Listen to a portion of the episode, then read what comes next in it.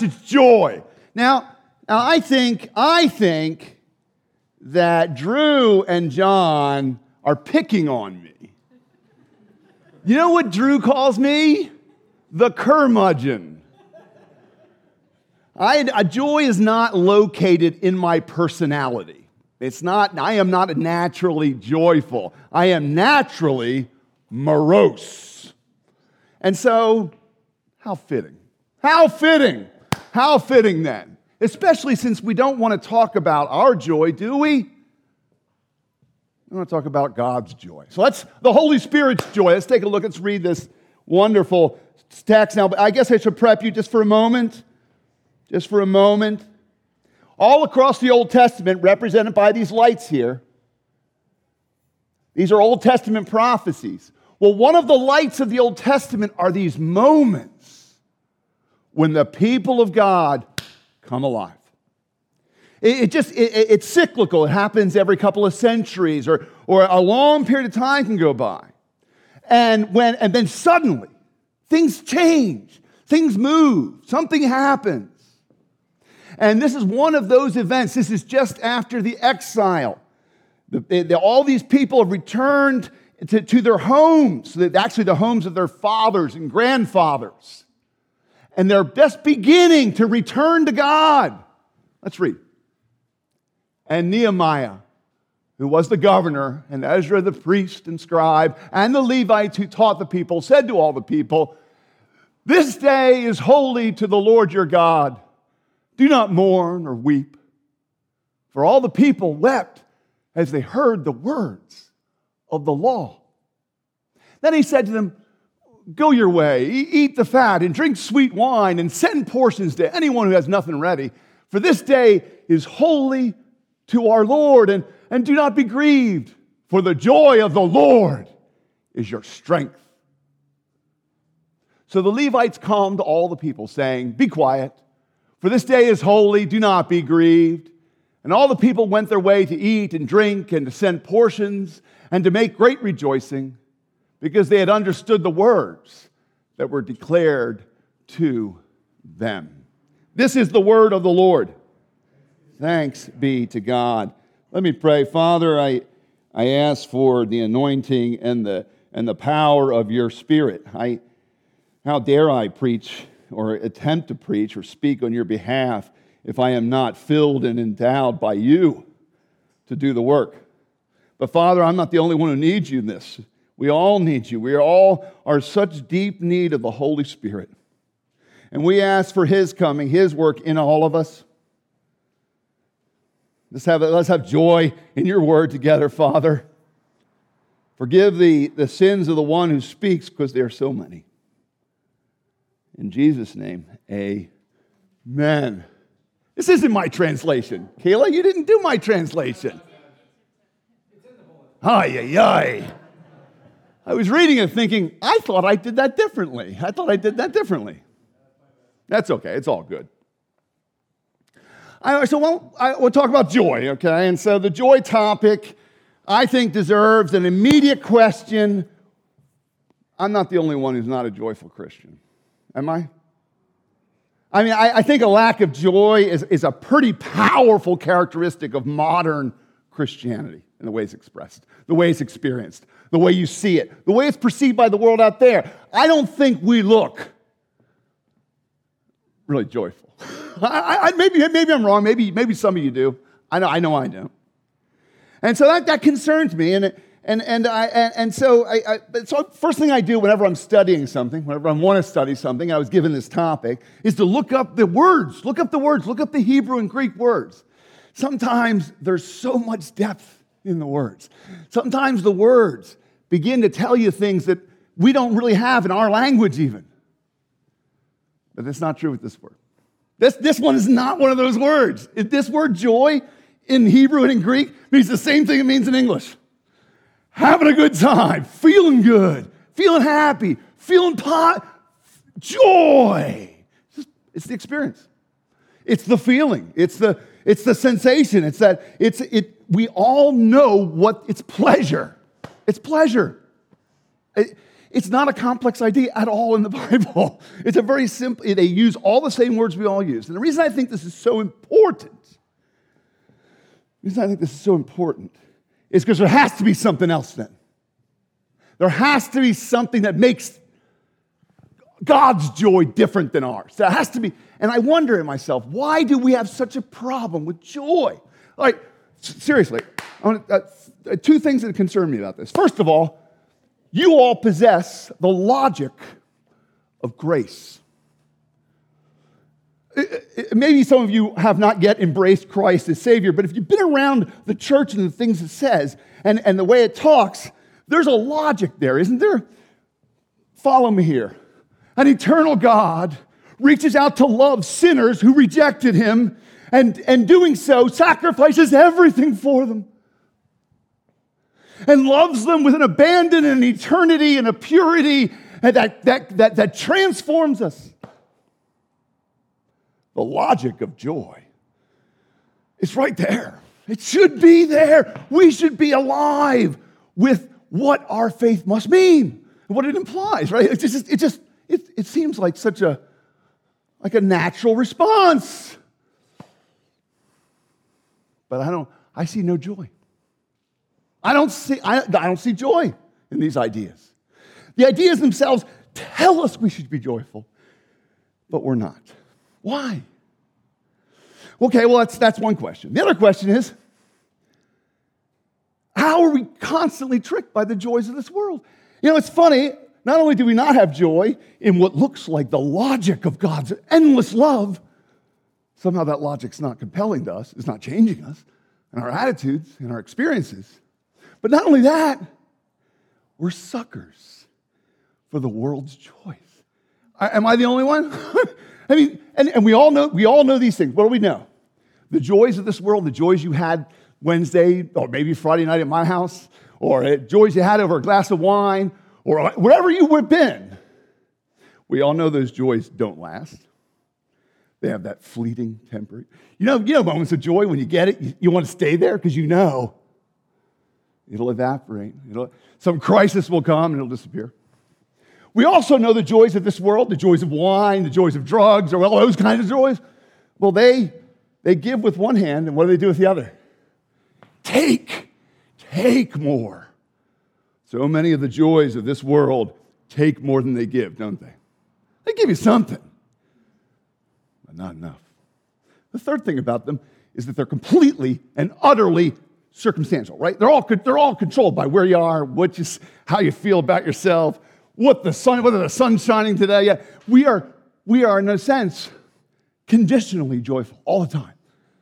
We're constantly conditionally going from one state, a state of joy or not joy, all the time in the joys of this world, the pleasures, the fun of this world. But we, uh, we constantly look again and again for something permanent and transcendent and lasting in those joys. And it doesn't work. But we constantly, we keep going back. Don't you ever get, don't you ever get disgusted with yourself how often you go back to empty joys? Am I the only one? It's amazing. We exhaust ourselves. So, all right, this is what I'm gonna talk about. The joy of the Lord is your strength. I want to talk about Holy Spirit joy. You see, I think there's something I want to talk about, I want to be a part of, I want to invite you into supernatural joy. You see, the joy of the Bible is actually of a category that does not exist in this world naturally in any sense. And this is the place where I think this, this, this teaching really can invite us in. But, let's, but if we're going to actually be serious about this statement about the joy of the Lord being our strength, if we're going to be serious about God's joy, Holy Spirit joy, then we have to be serious. We have to do it. We have to adopt the way the scriptures present this joy to us. We have to learn from it. Because this is the joy I want. This is the joy I need. I need super, I need an invasion of joy. I need a joy invasion in here of something supernatural from the Holy Spirit. Anybody going to pray for me right now while I'm preaching? Seriously, we should be praying for me while I'm speaking so that I can have that joy too and I can share it with you. But let's pray that the Holy Spirit begins to open it up. Now, how can we, and I think this text will begin to set us on a path towards that supernatural joy, the joy of the Lord, the joy of the I am, the joy of Yahweh, the joy of Jehovah. I need a supernatural joy so powerfully, I can't get my head around. Not only am I personally disposed against joy, I'm disposed towards all sorts of horrible things. So, Holy Spirit, guide us now. So, uh, how, where does this particular passage of joy begin? You know it's funny what supernatural joy begins? It begins in pain. I think this is one of the reasons why supernatural joy is so foreign to us, and for some of us, we avoid it. Because the joy of God, the joy that is of the Holy Spirit, the joy that is in Him, it begins at a pain point. That's, that's where it starts. The joy of the Lord comes and begins in conviction. And that's where we're going to begin to. That's, I'm hungry for this, y'all. It was interesting. Uh, somebody, I preached on conviction last week, and a woman in our church sent me an email this week, this past week, saying our prayers were beginning to be answered as she was beginning to experience a sense of conviction again about sin. Is conviction possible in this generation? Is it possible to get to feel conviction? Well, let's take a look. Let's see if we can, what we can learn from this text. Because conviction then begins, or the possibility of conviction begins when you're reading your Bibles. That's what they're doing, by the way. You know, not everybody would have had books back then. You wouldn't have had a book at all. But, they, but for the first time in a generation, the leaders of the, of the ancient people of God were just opening a Bible and just reading and explaining. In fact, part of the problem here, most of the Old Testament is written in Hebrew, right? But at this point in history, when they get back from the exile, they're now speaking Aramaic. Now, Aramaic just a little, it's like the difference between Portuguese and Spanish. Like, it's just enough that you can't quite follow. It's just enough to make it frustrating. It's just enough you can't quite know what they're saying, or there's enough confusion could enter in. So they had to explain everything. But it's a return to what? To the Word of God. All right, do you want joy? Do you want supernatural joy? We have to return to this and to the conviction that only it can create by the Holy Spirit. Oh, I get excited about this conviction. but then, you know, we need that data because most of us don't even know what sin is. Like, we don't even know what the rules of God are. We don't, we don't have an imagination that has captured the holiness of God. So, therefore, conviction just never really bites. I mean, I'll give you an example here. Uh, do you know the difference between guilt and conviction?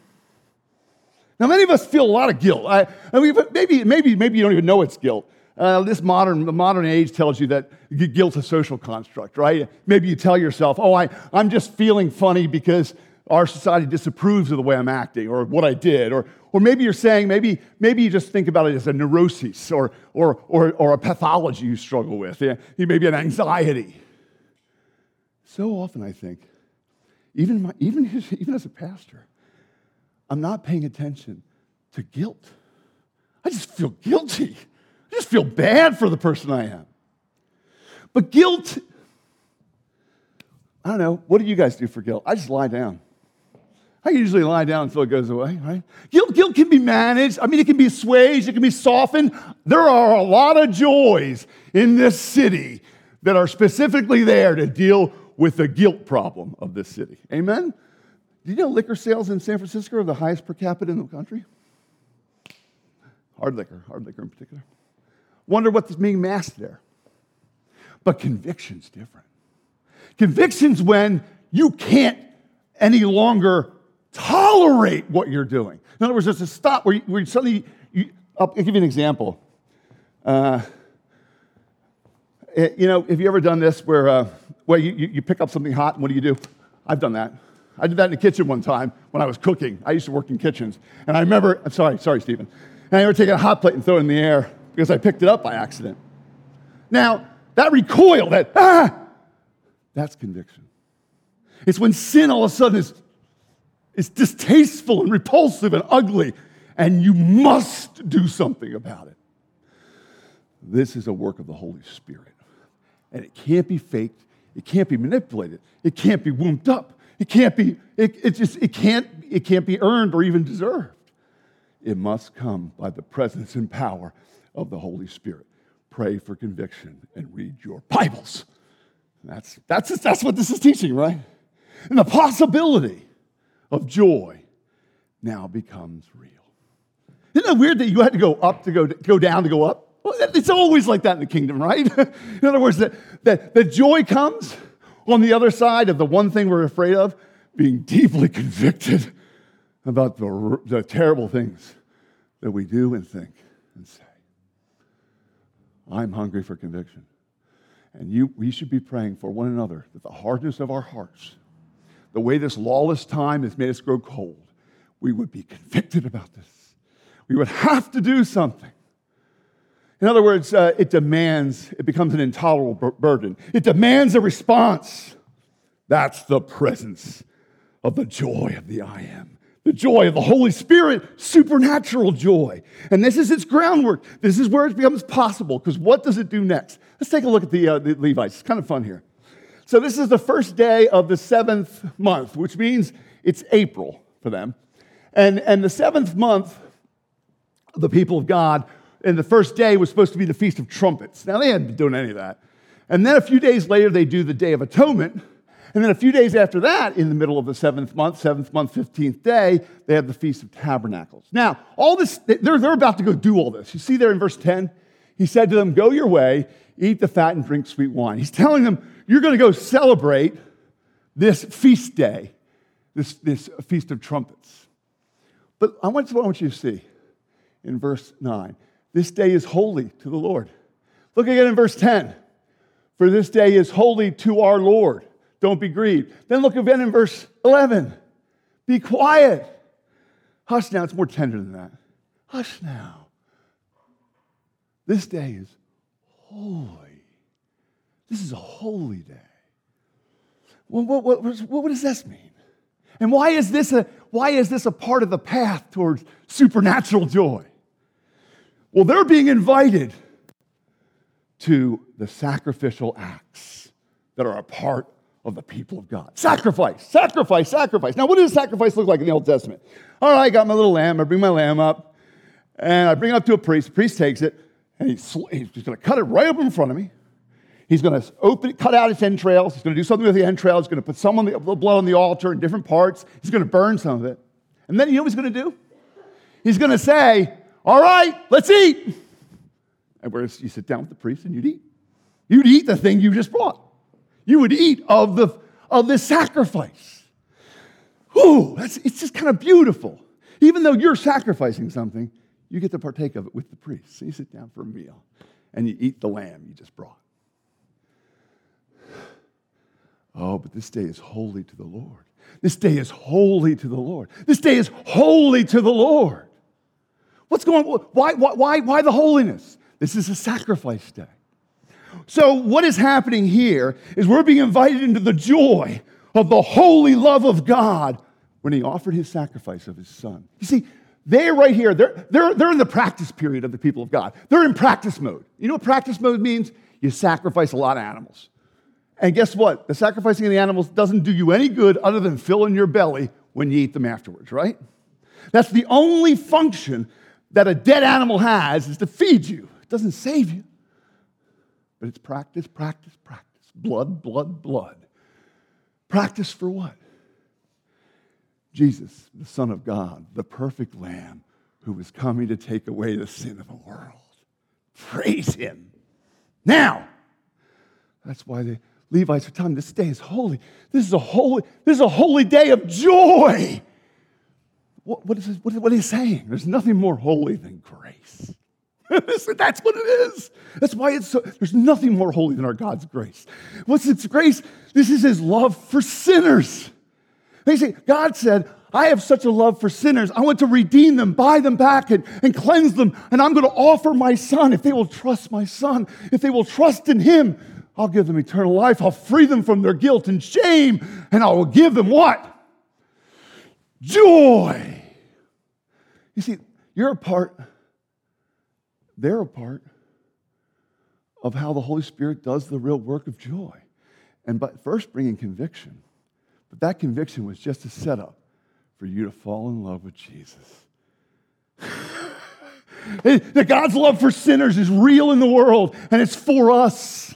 It's for folks who walked far away from God and are on their way back. It's for folks who have to start at the bottom, hearing the words of God again. Isn't that hopeful to you and me? Doesn't that sound like hope to you and me? That these ancient folks could find their hope again in the joy of the Lord as their strength. All right, so what is this an invitation to, right? Right here in this, in this moment. Uh, I guess we're being invited to grab God's grace with both hands and hold on. This is your joy.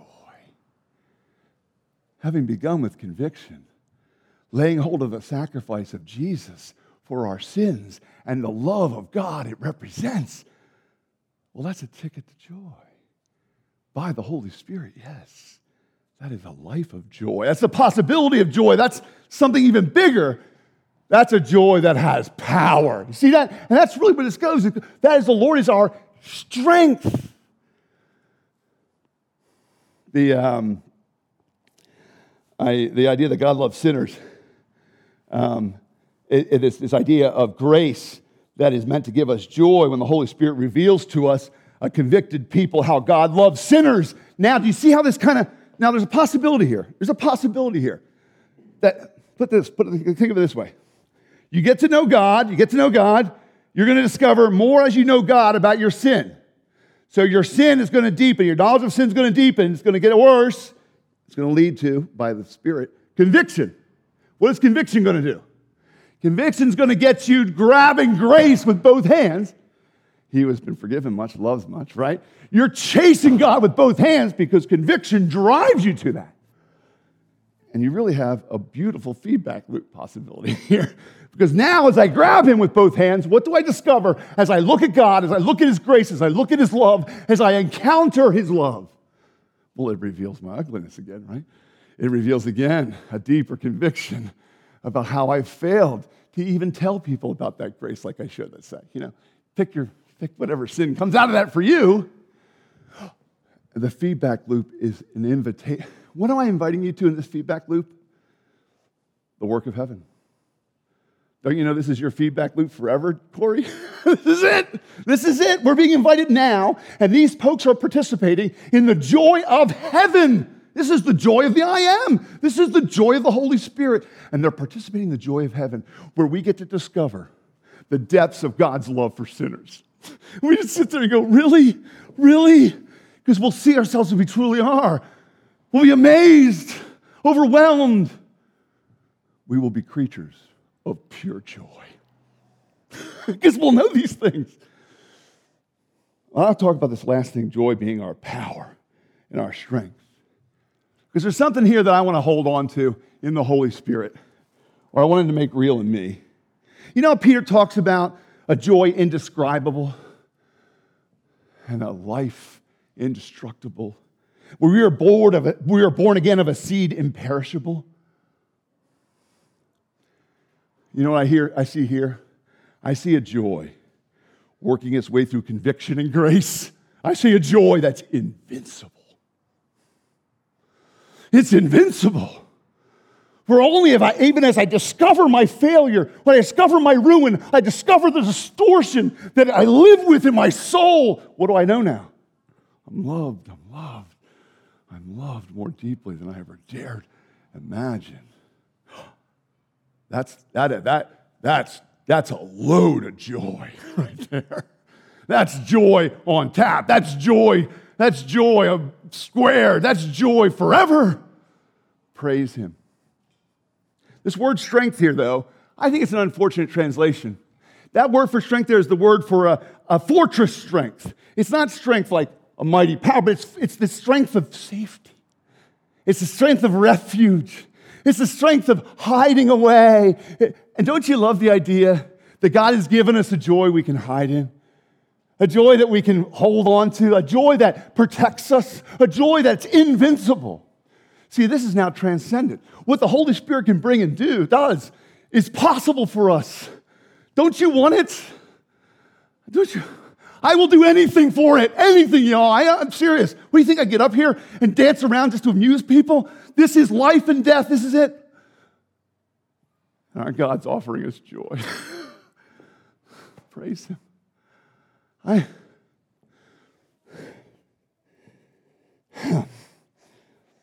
The, uh, and this joy creates now its powers. It does create action. They go on to confess sin. They go on to obey God in new ways they hadn't in generations. We, that could happen to us when the joy of the Lord is our strength, when the Holy Spirit and supernatural joy invades. Father, invade.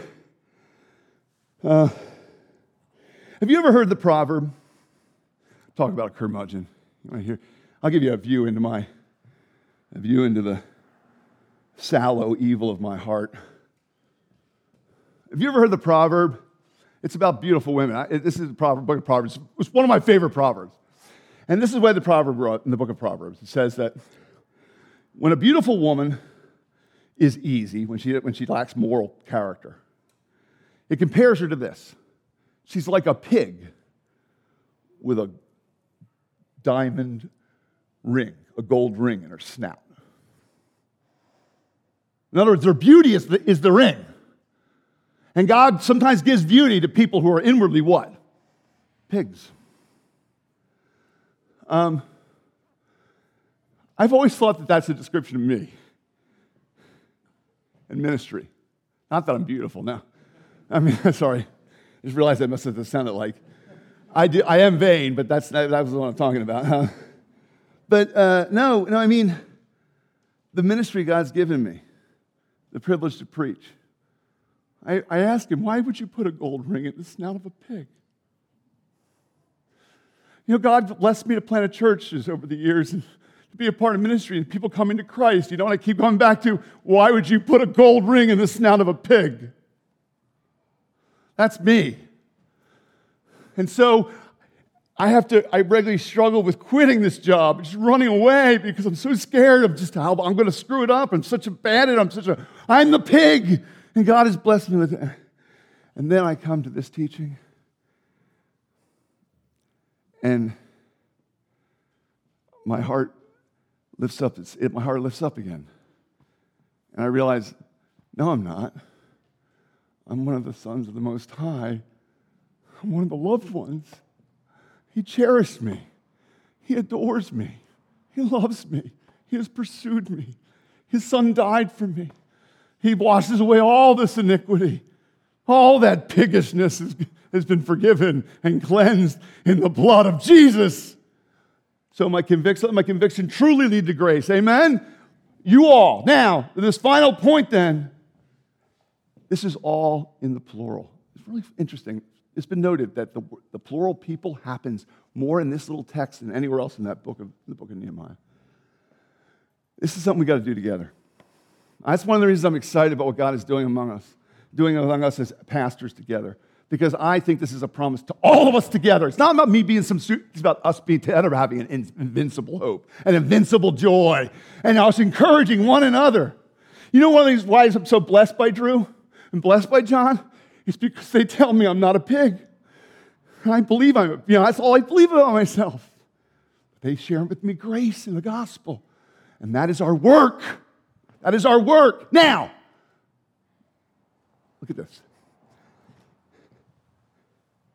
Go your way, eat the fat, drink sweet wine, send portions to anyone who has nothing ready. That's how they did it back then. We seal it up in little cups now. Isn't it funny how the communion table is an application of this?